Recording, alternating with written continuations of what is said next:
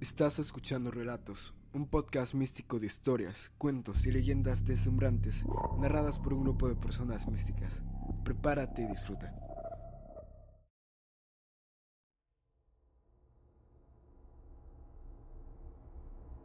La calle del niño perdido. Una leyenda mexicana redactada por Jonari.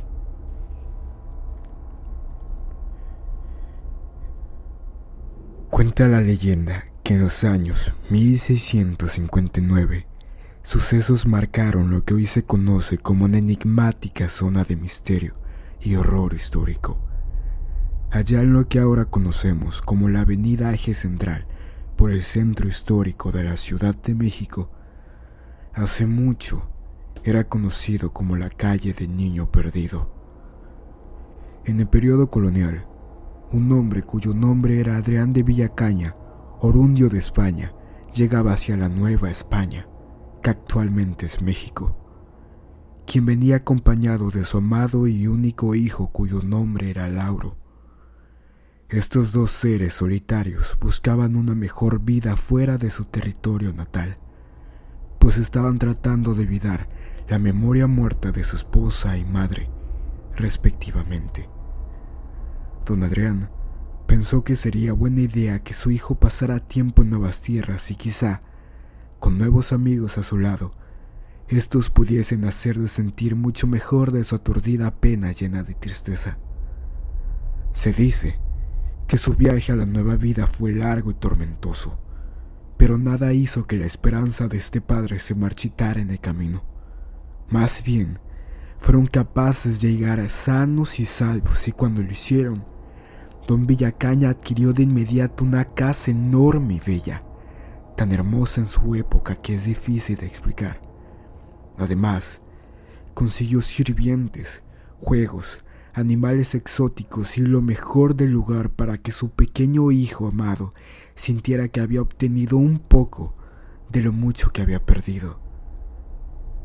Pero, a pesar de todo el cuidado y atención del padre hacia su hijo, Lauro no podía superar los recuerdos de su amada madre, por lo que al verlo, don Adrián, hundido en la desesperación, decidió que era buena idea casarse nuevamente, debido a que él ya padecía en ese punto de su historia una rara enfermedad que cortaría su vida drásticamente. Así que, con la esperanza de dejar a su hijo con una mujer que sustituyera a la madre por naturaleza, emprendió la búsqueda de su nueva esposa. Y todo el lugar poco a poco se enteró de que aquel hombre, pudiente y a primera vista afortunado, buscaba una prometida con la esperanza de dejar acompañado a su pequeño. Al pasar de los días, muchas mujeres de toda condición llegaron hacia el susodicho, esperando una respuesta grata del adinerado extranjero. Sin embargo, ninguna de ellas lograba encender la chispa de la pasión y la confianza en él. No obstante, observó perplejo la bella y esbelta figura de una misteriosa mujer que con elegancia se caminaba delante suyo. Sin dudar, don Villacaña quedó locamente enamorado de aquella mujer. Así que, por el tiempo, decidieron casarse apenas unos días de haberse conocido. Sin embargo, lo que don Adrián de Villacaña no conocía es que la mujer misteriosa, cuyo nombre es Elvira, poseía un profundo y pervertido deseo hacia el dinero lo que después la llevaría a cometer actos de completa demencia. Cuando por fin la pareja decidió mudarse a la casa de don Adrián, Lauro montó en cólera, externando su evidente enojo hacia su padre y su nueva esposa. Pero la conciencia del hombre ya estaba completamente nublada ante deseo, por lo que decidió no escuchar las quejas de su amado hijo. El tiempo pasó y pasó, y la inconformidad del pequeño era cada vez más evidente. Por otro lado, lo que antes era una feliz pareja en un hogar feliz, ahora se había convertido en el mismísimo infierno, lleno de peleas y discusiones que afectaba poco a poco la vida de estos tres. Todo parecía empeorable, hasta que, de repente, hubo un terrible silencio alarmante que, después, dio a relucir que el niño había desaparecido misteriosamente. Todo el mundo en esa casa alertó a don Adrián la súbita desaparición del pequeño Lauro, menos la señora Elvira, quien mientras pasaba la noche plácidamente en sus lujos y riquezas, externó su total y cruel indiferencia ante el suceso, a lo que el señor Adrián, horrorizado ante la fría respuesta de la mujer, decidió no darle tanta importancia.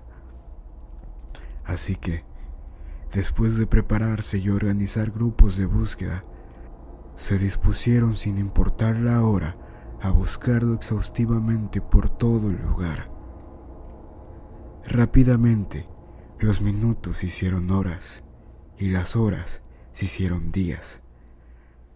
La esperanza no había marchitado aún, pero ésta fue lentamente sucumbiendo ante las semanas que frías pasaban sobre el lugar, maldiciéndolos a todos con su augurio, menos a doña Elvira, quien, con una risa perversa y demoníaca, paseaba por el centro sin ningún tipo de sentimiento. El tiempo pasó y pasó. El hombre, ensimismado y con los y con las peores de las culpas por no escuchar a su pequeño que ahora estaba muerto. Dejó que la enfermedad carcomiera su cuerpo y alma, hasta que sucedió lo que tantos había esperado. Don Villacaña murió sin poder ver de nuevo los ojos amorosos del pequeño Lauro.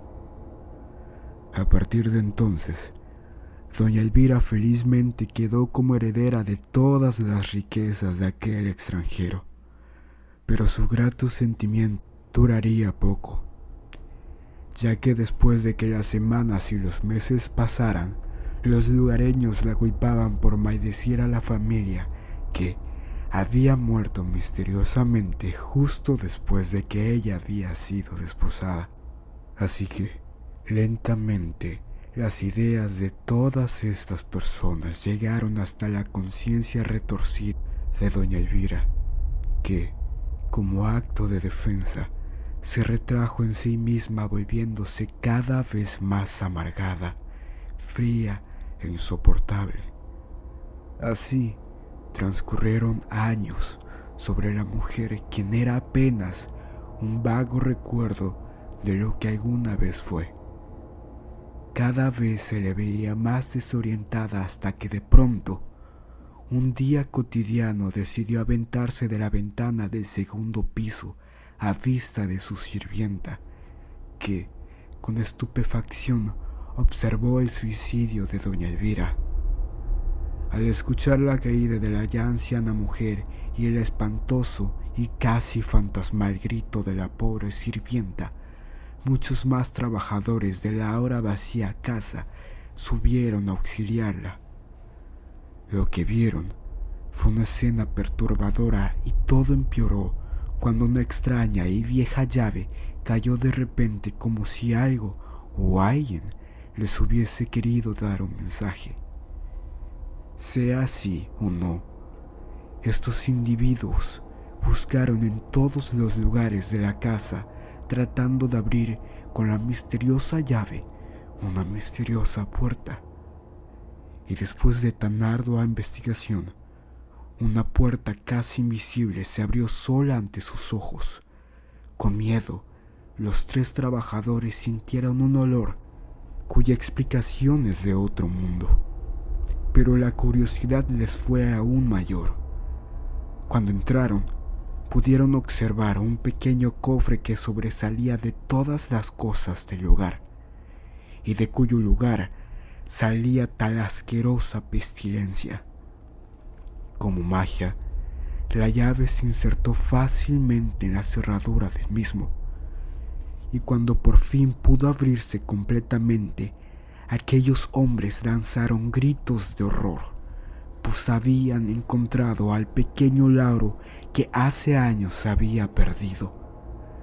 Desde entonces, nadie quiso volver a ese lugar y el nombre se forjó en los cimientos de una historia de ultratumba.